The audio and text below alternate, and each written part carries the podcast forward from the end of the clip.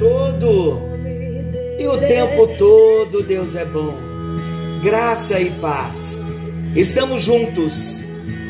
Mais uma noite para mais um encontro com Deus. Eu sou o pastor Paulo Rogério, da Igreja Missionária no Vale do Sol, em São José dos Campos.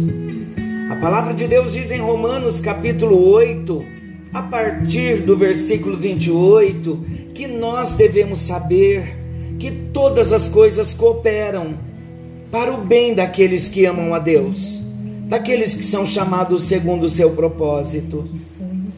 Você foi chamado segundo o propósito de Deus. E qual o propósito pelo qual ele nos chamou? Ele nos chamou para sermos conformes à imagem do seu filho Jesus. Ele nos chamou para sermos parecidos com Jesus, para sermos uma cópia de Jesus, um tipo de Jesus. Você está disposto? Por que deste versículo? Porque chegou uma pandemia onde para respeitarmos as regras da saúde, de prevenção, para nossa segurança. Com tudo isso, o primeiro pensamento que veio foi: meu Deus, não poderemos estar juntos, vai dificultar os nossos encontros. Todas as coisas cooperam para o bem daqueles que amam a Deus. Nós estamos na semana em que completamos um ano de encontro com Deus. Faz um ano, 365 dias aproximadamente, que nós estamos nos encontrando todas as noites, às 21 horas. Seja o Senhor louvado, seja o Senhor exaltado. Encontro com Deus, hora nona, já há mais de seis meses. Deus é Deus de planos e de propósitos. Finais de semana, as nossas transmissões. Então nós estamos muito juntos, estamos muito fortalecidos em Deus. Que a graça do Senhor continue sobre nós, para que continuemos a manifestar quem é Jesus. Estamos falando desta série Quem é Jesus, e o nosso coração tem se alegrado tanto, porque Ele é Deus, Ele faz parte da Trindade, Ele é o Deus Filho, Ele esteve na criação, quando Ele veio como homem, Ele não passou a existir ali, porque Ele sempre existiu, Ele é Deus. É aí onde nós firmamos a nossa fé num Deus que é eterno, que não fora criado, Ele sempre existiu. Chuvas de bênçãos para você, assim como a chuva cai lá fora, chuvas de bênçãos para a sua vida também. Que alegria podermos relembrar o que Deus está fazendo. E hoje, preparando agora esse momento, me veio a lembrança que na primeira semana de março nós começamos o encontro com Deus e já estamos completando um ano. Graças a Deus por isso. Deus é bom o tempo todo e o tempo todo Deus é bom. Apresentando Jesus, falando quem é Jesus, nós estamos falando que ele é a videira, esse é o nosso tema. Ele é a videira verdadeira e nós somos os ramos.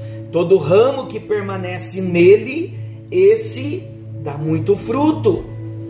Então nós estamos destacando algumas palavras importantes do nosso texto e nós descobrimos sobre a soberania de Deus nesse texto, sobre a graça de Deus nesse texto de João 15, e nós estamos falando sobre permanecer. É um verbo forte. A necessidade de permanecermos na videira verdadeira. Eu quero abrir com uma reflexão. Se nós guardamos os mandamentos, os preceitos de Cristo, é porque nós o amamos. Concordam comigo? Aquele que tem os meus mandamentos e os guarda, esse é o que me ama. E aquele que me ama será amado por meu Pai. E eu também o amarei e me manifestarei a ele. Sereis meus discípulos se fizerdes o que eu vos mando. Então, nós o amamos. O fato de nós o amarmos, nós guardamos os seus mandamentos. Aquele que tem os meus mandamentos e os guarda, esse é o que me ama. Então, aquele que ama é o que tem os mandamentos e os guarda. E se nós o amamos, queridos, é porque ele nos amou primeiro. 1 de João 4,19. Há uma ação soberana de Deus, uma ação soberana de Deus em nossas vidas. Vou apresentar aqui. A ação soberana de Deus sempre precederá a nossa ação o amor de Deus sempre precederá o nosso amor. A iniciativa de Deus sempre precederá a nossa resposta. Então, queridos, qualquer coisa de bom que possamos fazer aos olhos do nosso Deus, na verdade, será simplesmente uma resposta de gratidão se produzirmos mais e mais frutos, e daqui a pouco vamos entrar num assunto bem interessante sobre a produção de frutos. Se produzirmos mais e mais frutos, a glória sempre será toda do Senhor. Sobre isso, Jesus mesmo declara um pouquinho mais à frente, em João 15,16, ele diz assim: não fostes vós que escolhestes a mim, mas eu vos escolhi a vós, e vos nomeei, para que vades e deis fruto, e o vosso fruto permaneça, a fim de que tudo quanto em meu nome pedirdes ao Pai, Ele vô-lo conceda. Queridos, diferentemente do que alguns alegam, essas palavras definitivamente não se resumem apenas ao grupo dos discípulos que cercavam Jesus naquela noite. Essas palavras se estendem a todos os seus discípulos, discípulos genuínos, discípulos verdadeiros, ao longo dos tempos, chegando até mim e chegando até você. Para a glória de Deus Pai, esses discípulos são ramos frutíferos que produzem mais e mais frutos por estarem na videira verdadeira. Meus amados, valerá muito a pena para nós nós trabalharmos um pouco sobre o processo da frutificação. Ainda no Evangelho de João, capítulo 15, versículos 1 ao versículo 11. Temos uma palavra, um estudo muito direcionado, com muita veracidade do nosso querido pastor, mestre, escritor Hernandes Dias Lopes. Valerá a pena nós estudarmos, nós compartilharmos sobre o que ele nos escreveu sobre o processo da frutificação. Assim então diz o pastor: Israel era a vinha do Senhor. Deus a plantou. Deus a cercou de cuidados. Mas Israel produziu uvas bravas. Então agora Jesus diz: Eu sou a videira verdadeira e meu pai é o agricultor. Eu sou a videira e vós os ramos. Lembram do início do nosso estudo que nós dissemos que a alegoria da videira era sobre Israel, Israel falhou e Jesus vem e ele cumpre na íntegra a palavra para poder dizer com autoridade: Eu sou a videira. Então, exatamente o que o pastor Hernandes Dias Lopes concorda.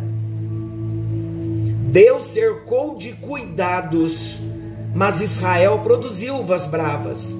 Então agora Jesus diz: Eu sou a videira verdadeira e meu pai é o agricultor. Eu sou a videira e vós os ramos. O viticultor é o que planta a vinha, ele é o dono da vinha, ele é o que cuida da vinha, para que a vinha possa produzir grande quantidade e com excelente qualidade. Os ramos só têm duas finalidades. Os ramos só servem para produzir fruto ou para serem queimados. Deus, como nosso viticultor, ele espera frutos de nós. E nesta parábola, Jesus então falou de quatro tipos de ramos. Sobre isso que vamos estudar. Primeiro, nenhum fruto. Segundo, fruto. Terceiro, mais fruto. Quatro, muito fruto. Então, olha os tipos de ramos que Jesus falou. O primeiro tipo de ramo não produz nenhum fruto. O segundo tipo de ramo produz fruto. O terceiro tipo de ramo produz mais fruto. E o quarto tipo de ramo produz muito fruto. Qual é a importância de se produzir frutos? Acabamos de ler João capítulo 15, versículo 16, e eu vou repetir numa outra tradução. Jesus diz: Eu vos escolhi a vós outros, e vos designei para que vades e deis frutos, e o vosso fruto permaneça. Qual a importância de se produzir frutos?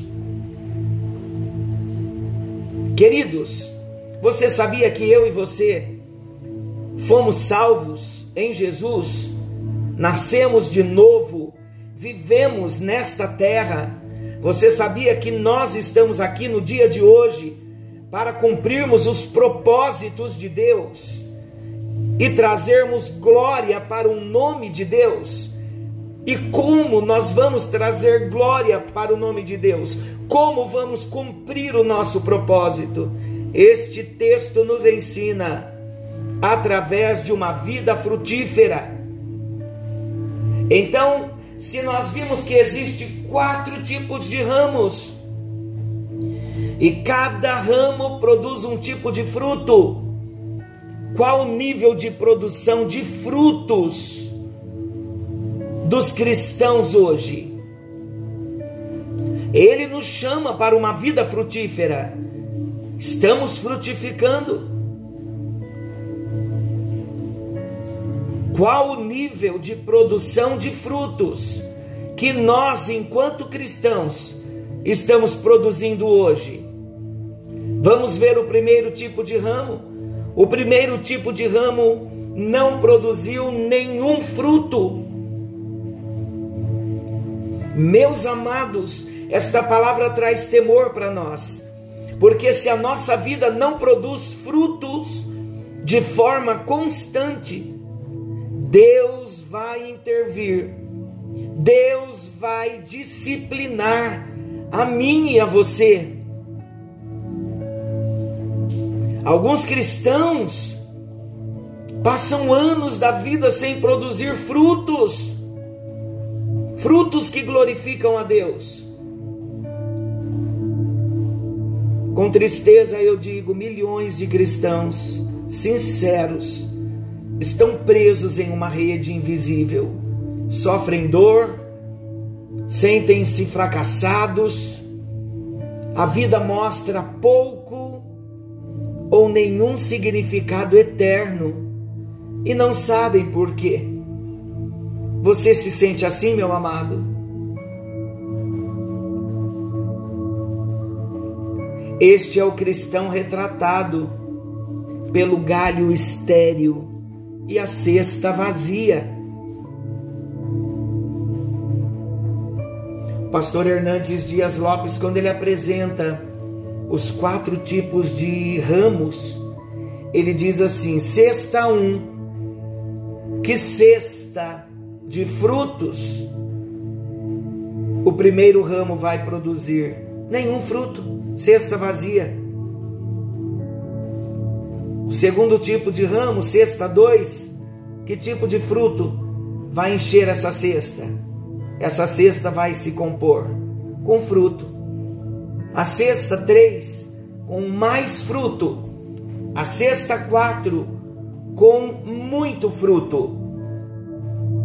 Começamos a falar sobre a cesta, o ramo que não produz nenhum fruto, cesta vazia, nenhum fruto.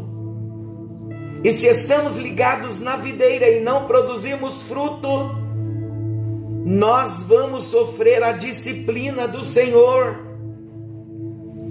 Não tenha dúvida que Ele nos disciplinará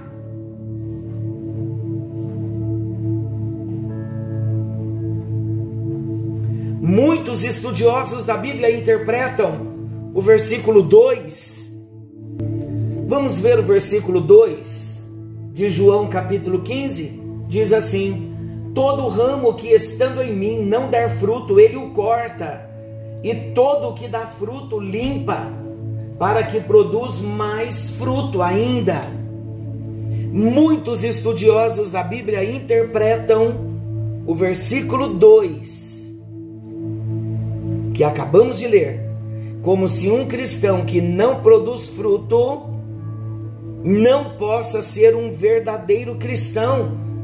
Ou seja, sua ligação com Cristo é apenas aparente. Esses pensam que estas pessoas estão ligadas a Cristo apenas por um ritual ou membresia de uma igreja sem jamais terem nascido de novo. São pessoas que não têm a graça de Deus no coração. A união deles com Cristo é nominal e não real. Eles têm o nome de que vivem, mas estão mortos. Onde não há fruto, não há vida. Esta é uma das interpretações. Você acredita que seja assim? Amanhã estaremos apresentando sobre as interpretações de dar frutos, de não dar frutos nenhum, e vamos chegar a um ponto em comum. Mas a pergunta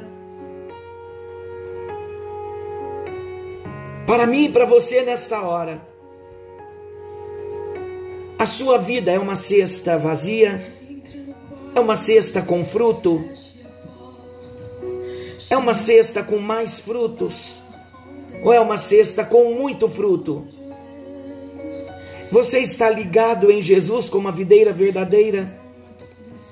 Senhor nosso Deus e querido Pai, estamos entendendo que a vida cristã é uma vida de comprometimento contigo e nós precisamos produzir muitos frutos para a tua glória e para o teu louvor.